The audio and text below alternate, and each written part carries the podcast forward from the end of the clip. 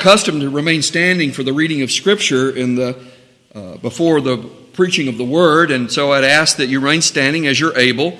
Our morning Scripture reading is found in the Gospel of St. Luke, chapter 19, verses 1 through 27.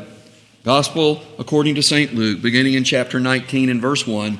Let us hear and attend to the Word of God. Then Jesus entered and passed through Jericho. Now behold, there was a man named Zacchaeus, who was a chief tax collector, and he was rich. And he sought to see who Jesus was, but could not because of his, the crowd, for he was of short stature. So he ran ahead and climbed up into a sycamore tree to see him, for he was going to pass that way.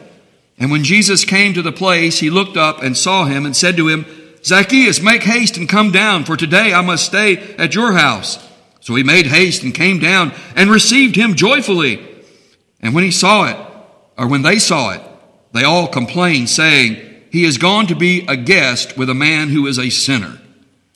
Then Zacchaeus stood and said to the Lord, Look, Lord, I give half of my goods to the poor, and if I have taken anything from anyone by false accusations, I restore fourfold. And Jesus said to him, Today, Salvation has come to this house because he also is a son of Abraham. For the Son of Man has come to seek and to save that which was lost. Now, as they heard these things, he spoke another parable because he was near Jerusalem and because they thought the kingdom of God would appear immediately. Therefore, he said, A certain nobleman went into a far country to receive for himself a kingdom and to return. So he called ten of his servants, delivered to them ten minas, and said to them, Do business till I come. But his citizens hated him and sent a delegation after him, saying, We will not have this man to reign over us. And so it was that when he returned, having received the kingdom, he then commanded these servants to whom he had given the money to be called to him, that he might know how much every man had gained by trading. Then came the first, saying, Master, your mina has earned ten minas. And he said to him, Well done, good servant, because you were faithful over very little. Uh, have, uh, have authority over ten cities. And the second came saying, Master, your mina has earned five minas. Likewise, he said to him, You also be over five cities. Then another came saying, Master, here is your mina, which I have kept put away in a handkerchief. For I feared you, because you are an austere man. You collect what you did not deposit and reap what you did not sow. And he said to him, Out of your own mouth I will judge you, you wicked servant. You knew that I was an austere man, collecting what I did not deposit and reaping what I did not sow. Why then did you not put my money in the bank that it may, uh, that at my coming it might have collected, I might have collected it with interest? And he said to those who stood by, Take the mina from him and give it to him who has ten minas. But they said to him, Master, he has ten minas.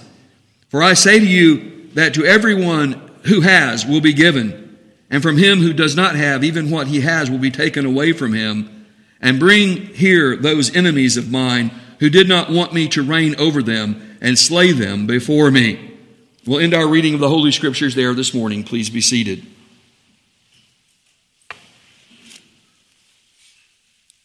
We have taken a hiatus from the Gospel of St. Mark, and we are going to return. But we've had a few uh, sermons, particularly related to the kingdom of God. This morning, we turn to this passage of Scripture in the Gospel of St. Luke regarding the kingdom of God and gospel good works. And we look at the salvation of Zacchaeus' family and the parable of the minas. Now, reading and studying the Bible, we should be impacted by the arrangement and the context of Scripture as a part of the divine inspiration and providential preservation of the Word of God. Now, I think you know that our arrangement of the Holy Bible is not strictly chronological in both Old Testament and New Testament. We, we have catalog, uh, categorical groupings, like, for example, the Gospels. And we even subdivide that into the synoptic Gospels of, of Matthew, Mark, and Luke, and then the Gospel of John. So we have these uh, categories in which we have arranged Scripture, and I believe that that has been the good and wise providence of God. Uh, we don't say that that's part of necessarily the divine inspiration, but we do recognize it as a good and wise providence. Also, there's an obvious example in the arrangement and the context that's found in the epistle writings that propose doctrines and then make ethical applications. And the book of Romans is a wonderful example of this. We have in the opening chapters, verses or chapters one through uh, three, and then picking up again in chapters nine through eleven, the moral law of God, uh, as it is presented in terms of the continuing universal accountability for the covenant of works from Creator God. Even the Apostle Paul concluding that all the world may stand guilty before God. No exclusion among Jews or Greeks. That's why he takes up that section again in chapters 9 through 11. And then we also have the Apostle Paul in the in book of Romans uh, presenting to us Christian salvation, explaining regeneration through the covenant of grace with a new gospel relationship to the moral law of God by Jesus Christ revealing to us Savior God. And Paul takes that up in chapters 7 and 8, and then again in chapters 12 through 15 and you may have noticed I left out chapter 13 because in chapter 13, the Apostle Paul gives himself to an application of the validity of God's creation ordinances in the world that includes Christian believers. And his example is civil government, the civil magistrate, but then he goes on to name the other nine commandments in reference to creation ordinances of God that even Christian believers have a relationship to in secular culture but a, a specific and different relationship in terms of the covenant of grace through Christ. But wait a minute, Pastor, you left out chapters 4 through 6. No, I didn't leave it out. I want you to understand that this doctrinal distinction between the abiding uh, authority of the covenant of works and the moral law of God and the special grace of the covenant of grace and regeneration and a changed relationship to the moral law of God through faith in Jesus Christ and our our being brought into the family of God and the kingdom of God. The Apostle Paul in chapters 4 through 6 deals with this doctrinal distinction in relating to us that this is not an endorsement of the sufficiency of natural law theology. If you're not careful in reading uh, chapters 1 through 5, you would say, oh, well, then the natural law theology. Paul saying even the Gentiles uh, pay homage to the law of God, the moral law of God, who don't have the written revelation of the law of God, or at least don't acknowledge it as such. You would say, oh, well, then natural law theology must be sufficient to reveal to them the way of salvation. And Paul argues that it absolutely is not. There must be the preaching of the gospel. There must be the revelation of the gospel of Jesus Christ. There must be a supernatural regenerating power and work of the Holy Spirit of God for people to be saved. They cannot be saved by law works of their own. So that's what the Apostle Paul deals with in, in Romans, which we're going to return to also in dealing with the nature of the kingdom of God, particularly in relationship to the covenant of works and the covenant of grace. Now, perhaps not as obvious is the same connection between arrangement and contents in our context, rather, in the gospel narratives. Uh, we tend to assume that the gospels are written strictly chronological. And that's a mistake that often overlooks in text keys to interpretation and meaning. And I think a good example this morning is in Luke chapter 19. That's why I put together the story of the salvation of Zacchaeus' family and the parable of the minas, sandwiched between chapter 18, what Jesus said about the rich and salvation, in terms of the rich young ruler who came to him, and then following up in verses 28 and following with the triumphal entry. And so you see, we have, if you'll remember, uh, the salvation of rich Zacchaeus' family and the parable of the minas. Uh, a mina was a unit of money. These are arranged episodic in context, along with chapter 18, Jesus' shocking warning about human impossibility of salvation. And if you read chapter 18 carefully, you'll see that Jesus says that's not just for the rich. Remember when the, the rich young ruler turned away because he had many possessions? He was a, a wealthy aristocrat. And he turned away in sadness, and Jesus said, How hard it is for the rich to enter the kingdom of God. It's easier for a, a, camel to go through the eye of the needle than for a rich person to enter heaven. And in our day, that seems to be applauded with, with a, a jaded view of misunderstanding what Jesus said. Because do you know what the disciples said to Jesus? Who can be saved?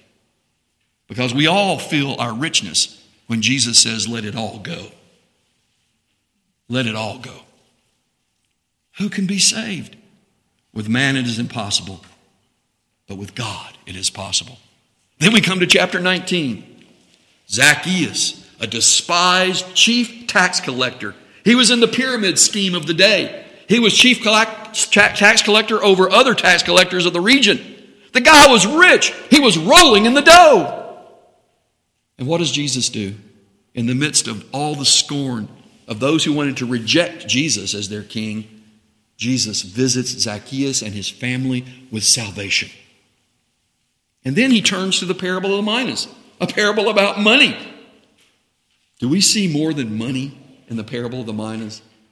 If you don't see more than money in the parable of the minas, then you are not looking with faith. And I'm going to tell you that this morning. What comes after the parable of the minas in Luke's account? The triumphal entry. Do you understand that the triumphal entry is a mockery? Jesus riding on the foal of a donkey, draped with clothing, palm branches, people celebrating, wanting to make out that this is a great victory parade. It was a mockery. Because Jesus is not a king and his kingdom is not like this world. See, Jesus was not coming into Jerusalem like one of the Roman generals, conquering and to conquer. That would come by the eyes of faith, it's revealed to us. But now, Jesus comes in humility and mockery that we might understand the nature of his kingdom. And he is a king, as he said to Pilate, is not of this world. How do we miss it? So we turn to chapter 19, verses 1 through 27, the kingdom of God and gospel good works, the salvation of Zacchaeus' family, and the parable of the minas. Now, reviewing commentaries and sermons on this passage proved generally disappointing, particularly because the arrangement and context were overlooked. The astounding connection between Jesus' salvation visited to Zacchaeus' family and the parable of the minas is Jesus' expressed purpose to correct mistaken human expectations about the kingdom of God. How do I know that? Look at verse 11. Chapter 19, verse 11. All right? He said salvation has, been visited to Zacchaeus' family. Now in verse 11. Now, as they heard these things, he spoke another parable because he was near Jerusalem. And because they thought the kingdom of God would appear immediately. Jesus tells us the purpose of this uh, parable, and Luke sets it in this particular arrangement and context so that we might know that we're to be corrected about false human expectations of the kingdom of God. And I really cannot underscore that. In our day, again, false expectations, human expectations, worldly, fleshly expectations of the kingdom of God. Can I say it any more loudly, any more boldly? Can I get through to you? The kingdom of God is not like the kingdoms of this world. Jesus is not a king like the kings of this world. They will all fall to him. So we look at verses 1 through 10, the parable, I'm sorry, the, the uh, story of Zacchaeus, uh, salvation that's visited to Zacchaeus' family. And I want you to, to be impressed with this that gospel good works are grace generous. You need to spend some time noodling on what does he mean by grace generous? How would we explain grace generous from Scripture? That's what I would like for you to do. That's what I challenge you to do. After this morning's message, you spend some time praying, going to Scripture, looking for scriptural uh, elaborations on what it means to be grace generous in the kingdom of God as the outworking and demonstration of salvation. Remember, the context here comes in that context of uh, chapter 18 that we already mentioned, that we often latch upon. Oh, uh, the rich trust in their riches, and that gives us, it seems, a free pass in despising the rich. But no, what Jesus said struck home with the disciples. Because when Jesus says, let it all go, we all feel how rich we are in this world. And so, in that context, we find Jesus visiting salvation to rich Zacchaeus' family. I cannot overstate this. He was the chief tax collector of the region. I already told you he was the top of the pyramid scheme of the taxes and the customs and the revenues. You think Matthew the one whom Jesus called Matthew the Levite, you think he was rich? No, Zacchaeus was beyond rich beyond him. His status was someone who was powerfully rich. You probably have some idea of names you could name in uh, our culture and in our time of people who are the uber rich. What would you think about God visiting His salvation to them? Would you rejoice in it? Would you say, What a powerful manifestation of the glory of God? Or would you grumble and complain and feel that somehow you had been cheated? If I was rich, I would serve the Lord. If I just won the lottery, Lord, if I, if you will let me win the lottery, I promise I'll tithe. I, will be rich. I'll even go beyond the tithe. I'll give, Lord, if I can just be secure in my riches of what I want to hold on to. So Zacchaeus was uber rich. He was powerful. He was an austere and severe, exacting man, collecting, taking what he did not deposit, and reaping what he did not sow. How about that caricature?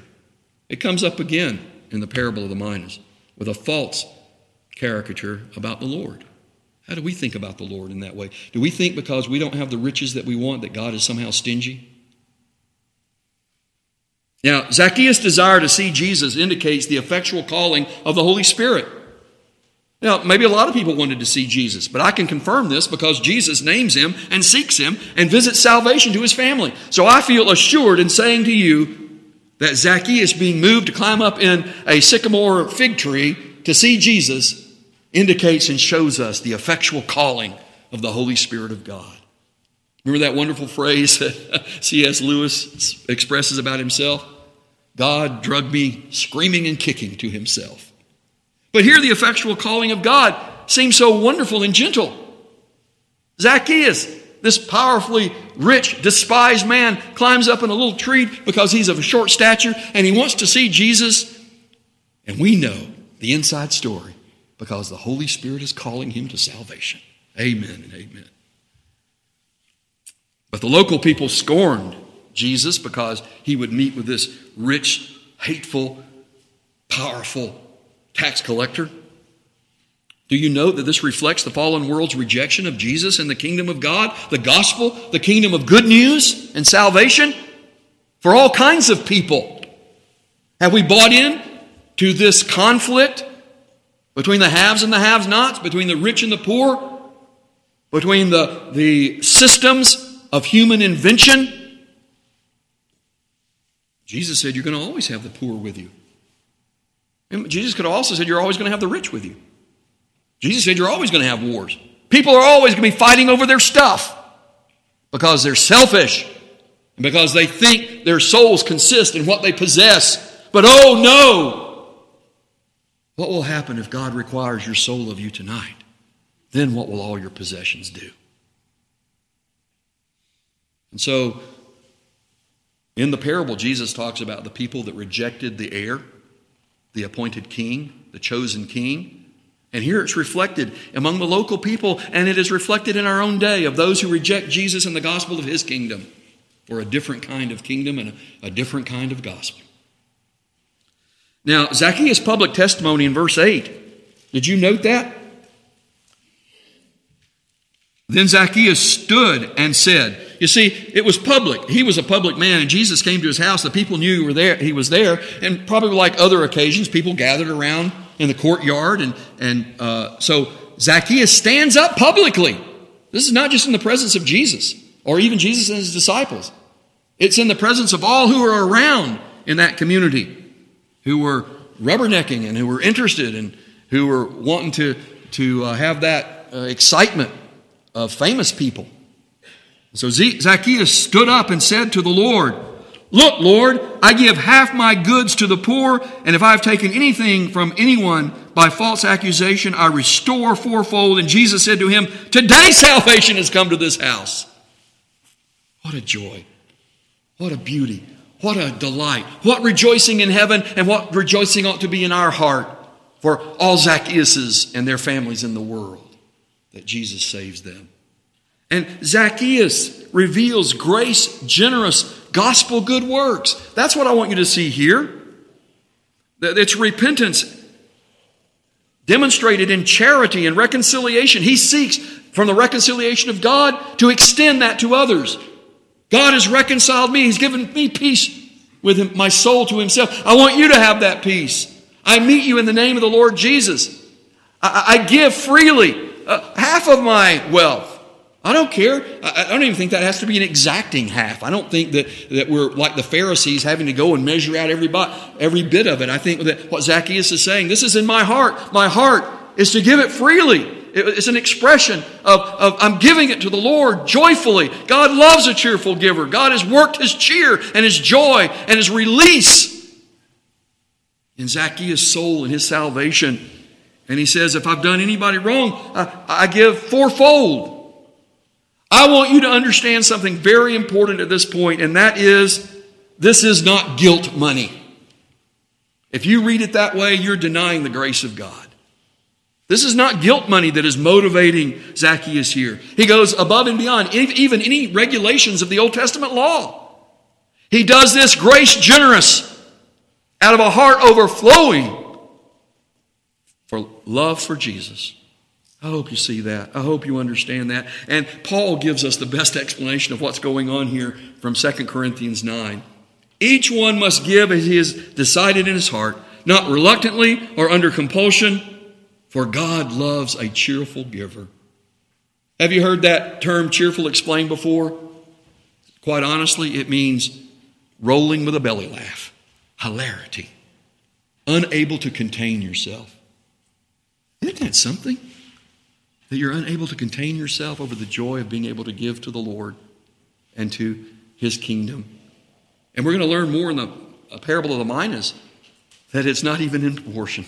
It's not even in proportion of the generosity and the goodness and the grace and the priceless, incalculable value of a soul more valuable than silver or gold. Now, Jesus explains all of this by the covenant of grace covering Zacchaeus' family as the outworking of saving faith like Abraham. Look at verses 9 and 10. Jesus said, Today salvation has come to this house because he also is a son of Abraham, one who is of the faith of Abraham.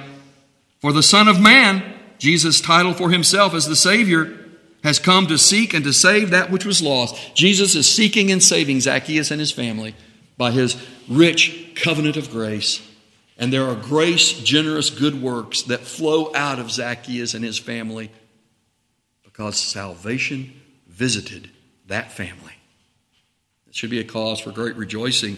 It should cause us to rejoice. I, I hope your heart is leaping this morning to say, Oh, wonderful, what Jesus has done. How many Zacchaeuses are there? Are there Zacchaeus in our world? Are there Zacchaeus in our community that we may not even know about? Thanks be to God that He visits them with His salvation.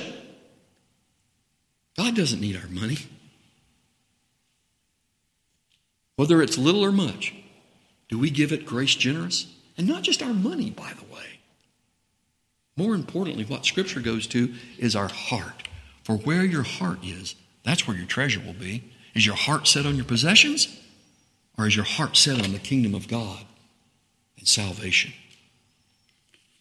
Now, following the story of Zacchaeus' salvation, Luke arranges Jesus' parable of the minas. I told you it's a unit of money. It was valued as a common day's pay or wage for about 100 days, three months or uh, about 100 days. And we have that parable given to us in this context, arranged here by Luke, guided by the Holy Spirit. It's not necessarily chronological, but these scripture accounts are gospel related. That's what I want to press upon you this morning. Sorry.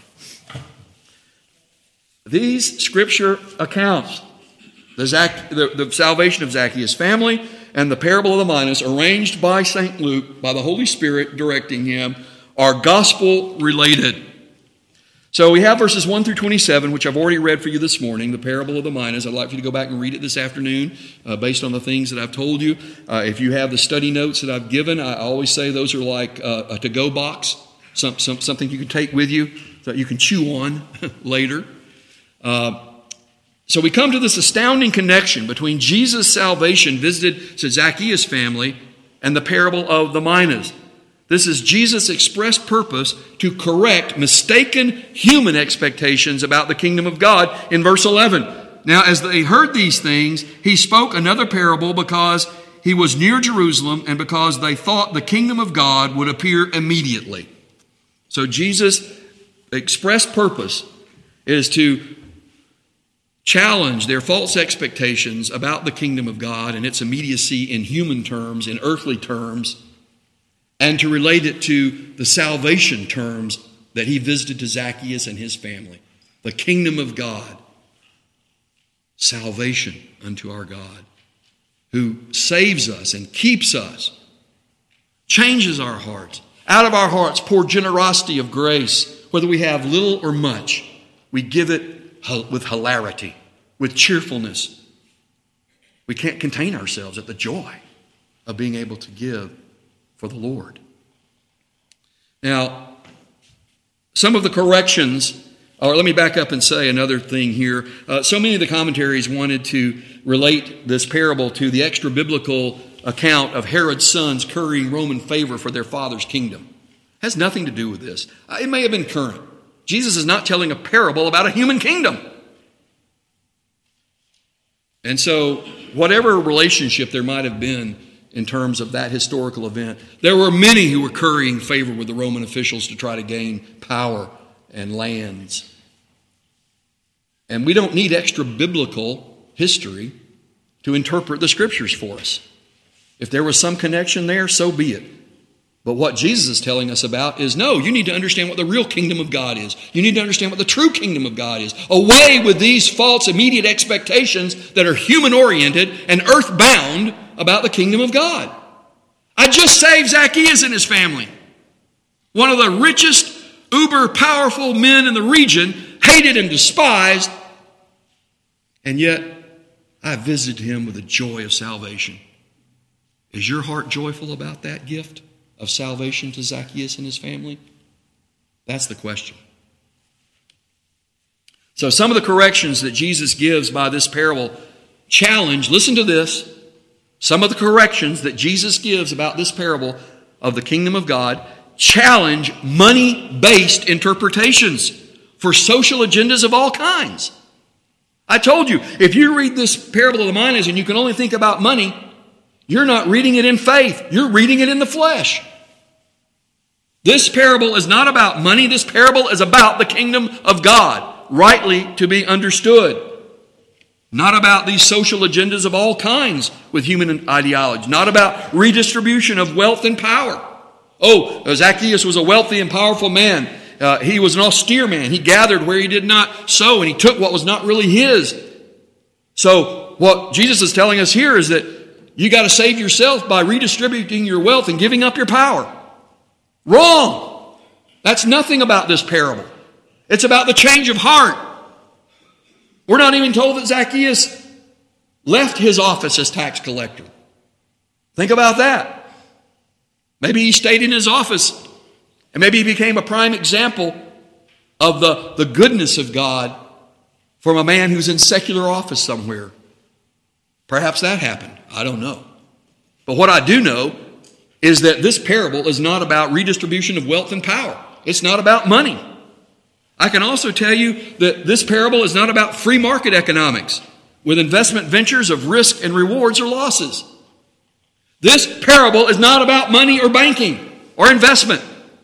This parable, I have it on good authority, Jesus Christ, is about the kingdom of God and correcting false expectations and those expectations that noodle their way in to our dissatisfaction with life in this world. But because we think money will fix everything. Yeah, I'm saying that to you. I'm challenging you. I'm challenging every one of you who hear this. The risk that we have to our faith, that we think money and wealth will satisfy everything. Oh, I would be a better Christian if I were a rich Christian. You know what you're saying? God's not fair. You're saying, Heavenly Father's stingy. I know more than my Heavenly Father does. You know what? If you were more wealthy, you would probably be an idolater. Think about that.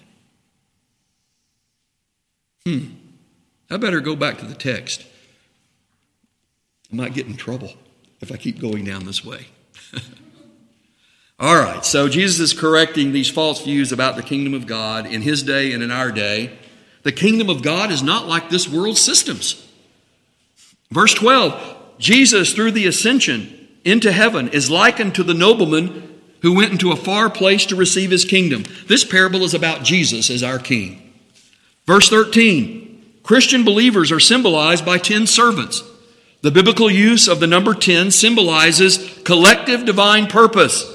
So the 10 servants represent the church collectively as individuals serving Christ. I'll give you an example of the Ten Commandments. The Ten Commandments summarize the law of God. We divide them often into two tables the first four and the latter six our duty to God, our duty to our, our neighbor. But in so doing, the scriptures always, in recognizing the individual commandments, keep them collectively. And Paul goes on to say, if we fail in one, we are guilty of all.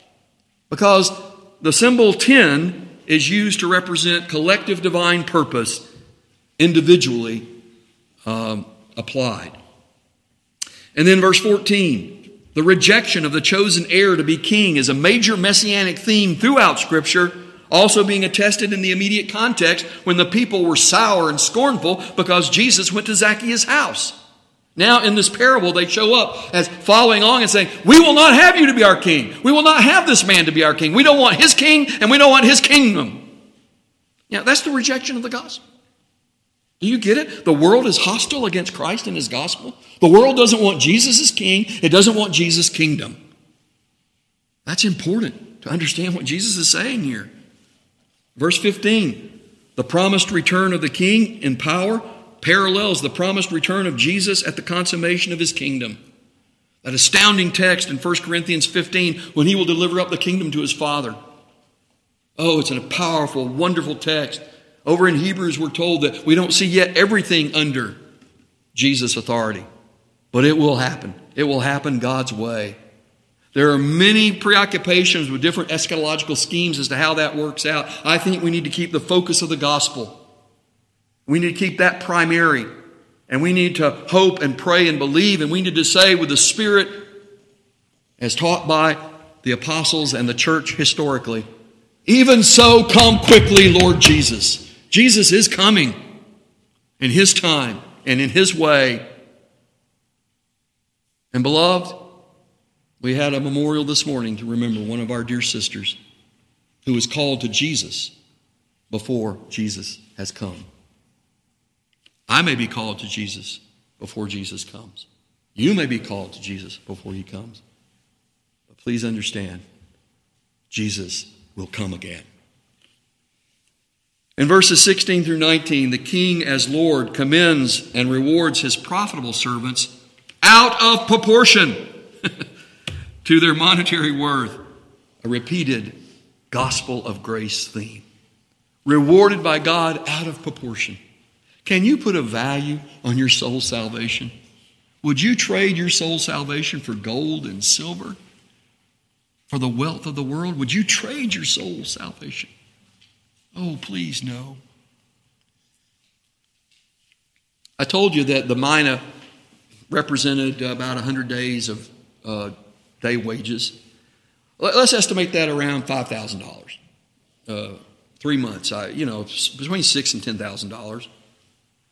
But here's the point the servant who had invested and worked for his Lord in such a way that he had an abundance, he brought 10 more minas. You know, he, he made like $60,000 to give his Lord, the price of a truck. Not that I've been looking at truck prices, but the price of a truck. And what does the Lord tell him? Have 10 cities. Choose your pick. Hey, you can have Atlanta. You can have Boston. You can have Miami. You can have, what are the richest cities? You can pick those cities. Pick any cities you want. You can have 10 cities. What? For the price of a truck? I get 10 wealthy cities? Now, if you're just thinking about wealth, you miss the point. What is the point here? That faith based love for Christ and his kingdom is out of proportion in terms of God's goodness to us. There is no amount of wealth in the world that is worth your eternal soul. How can you doubt the goodness of God? How can you doubt the gospel of God? How can you doubt the kingdom of God? That is a kingdom of righteousness and of joy and of visiting salvation to those who don't deserve it. What do you think you deserve? See, it's not about deserving, it's about generosity. God's generosity. It's all out of proportion. I'm so poor to try to say it. It's all out of proportion. It's not about deserving, it's about grace and generosity and love that is inestimable in its eternal value. Your soul's salvation for all eternity. Hmm. Well, in verses 16 through 19, uh, oh, I just, I just talked about that. Let's look at verses 20 through 26. The king as Lord reprimands the unprofitable servant. This is often misunderstood, but I want you to listen to this carefully. The king as Lord reprimands the unprofitable servant by official censure because of his hiding in fear over a dreaded caricature. He falsely caricatures his Lord. And the Lord, through this, warns us of two of the most corruptible uh, threats to our Christian life of faith that make us unprofitable. And that's worldly doubt, self centered suspicions, being double minded, questioning God, thinking God's out to get you, or thinking God doesn't love you because He doesn't give you wealth and doesn't give you riches and doesn't make you a, a, an important, powerful person in the world. And quite honestly, we couch that in terms of, well, I don't want to be as rich as, I just wish I could be. And usually we say, free of worry. I wish I didn't have any money worries. I wish I didn't have any troubles. Uh, money, was, money would answer all my needs. And repeatedly in Scripture, the Bible says, no, it won't. It will not. The false gospel out there of getting more wealth means you're uh, approved by God. No, it doesn't. There are many warnings that come from Scripture about wealth being a threat to our life of faith, trusting in riches and not trusting in the goodness and the love and the promises of God. Repeatedly in Scripture, we're told that the testings and the tryings of our faith are God's way of purifying our faith. They're gifts from God. Yes, I said it. The trying of our faith is a gift from God. You don't like it, and I don't like it in the flesh. But we're to get out of the flesh and be in the Spirit. That's the point. Get out of the flesh. Get your mind out of the flesh. The mind of the flesh is enmity with God, it's at war with Him. Stop listening to those who are telling you false tales that riches will make you secure and happy. They will not. So, there's the danger of worldly doubt. I'm not talking about self examination and reviewing ourselves and saying, Lord, my faith needs to be stronger. Lord, please forgive my sin. Lord, build my faith. Not self examination, but worldly doubt of self centered suspicion and being double minded that James and other passages of Scripture warn us about, and unholy fear. I cannot emphasize this enough. When we falsely caricature God as mean, well, God could do it.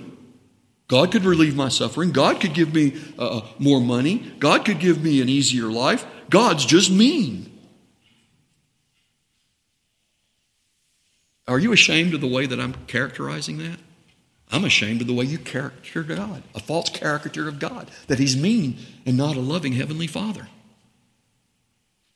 And you should be ashamed of yourself as well.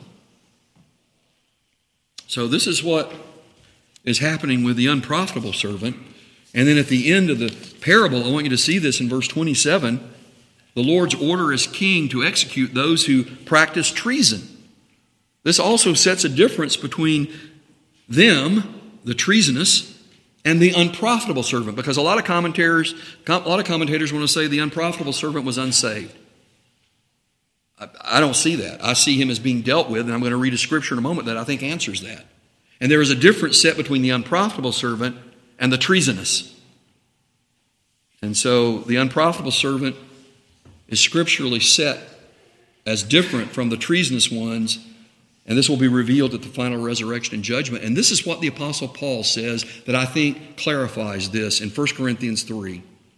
For we are God's fellow workers. You are God's field. You are God's building. Speaking of the kingdom of God, speaking of the church and the believers. According to the grace of God, which was given to me as a wise master builder, I have laid the foundation and another builds on it. Let each one take heed how he builds on it, for no other foundation can anyone lay than that which is laid, which is Jesus Christ. That's what the gospel celebrates. Now, if anyone builds on this foundation of the gospel of Jesus Christ and the kingdom of God, the church, with gold, silver, precious stones, wood, hay, straw, each one's work will become clear. For the day, what day? The day. The day of the Lord's coming, the day of judgment. The day will declare it because it will be revealed by fire, and the fire will test each one's work. He's talking about believers here within the church, of what sort it is. If anyone's work which is built on it endures, he will receive a reward. If anyone's work is burned, he will suffer loss, but he himself will be saved. The unprofitable servant of the parable. Yet, so as through fire.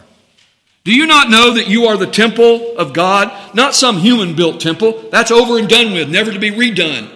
You are God's temple, the living temple of living worshipers, and that the Spirit dwells with you. That's the kingdom of God. The Spirit of the t- kingdom of God is within you, Jesus said. And so I want you to hear this. I want to elaborate. I know I've gone long, but I want you to hear this in conclusion this morning. Gospel good works are grace generous and faith based. They're not identified by social ideologies of worldly systems. Gospel good works are grace generous and faith based. Jesus said, This is the work of God, that you believe in him who he sent. In the famous Sermon on the Mount, Jesus restates the moral law of God in gospel terms of the covenant of grace.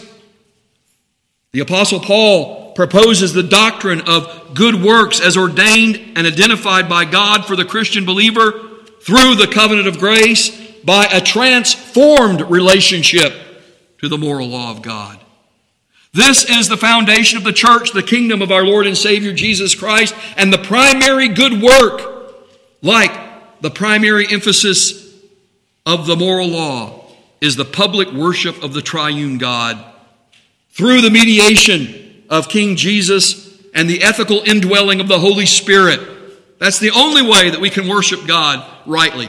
That's the best of all the good works from which other good works come that God has ordained that we worship Him in spirit and in truth, confessing and declaring and proclaiming the good news of His salvation through His Son, our King, Jesus Christ, in whom is the only possibility of salvation. And out of this salvation flows gospel good works that are grace generous and faith based, chiefly believing in the sufficiency of the gospel, that the salvation of human souls is of eternal, inestimable value over any earthly wealth, treasure, or riches. Do you believe that? Do you believe it? The gospel is our treasure in Jesus Christ, no other foundation and where your treasure is, that's where your heart's going to be.